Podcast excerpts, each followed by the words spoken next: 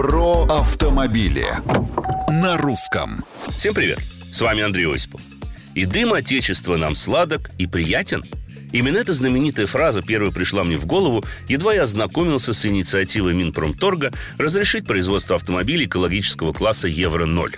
А знак вопроса в конце цитаты захотелось поставить не только мне, но и Минприроды, поскольку реализация идеи может привести к резкому ухудшению экологической ситуации, особенно в крупных городах. Однако, несмотря на всю его очевидную сомнительность, разрешение, вероятнее всего, будет дано, поскольку что-то производить нужно и важно, пускай и по временной схеме. С другой стороны, несмотря на солидный средний возраст автомобилей в нашей стране, большая их часть сейчас все же соответствует нормам Евро-3 и выше. А новые машины, выпущенные по упрощенной программе, вряд ли быстро их заменят. И маловероятно, что окажут ощутимое влияние на экологическую ситуацию.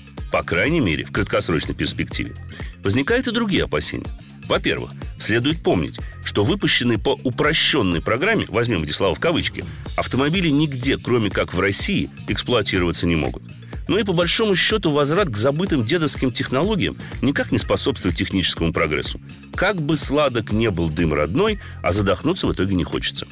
Мнения, комментарии и предложения приветствуются на страничках Русского радио в социальных сетях. Это был Осипов про автомобили на русском.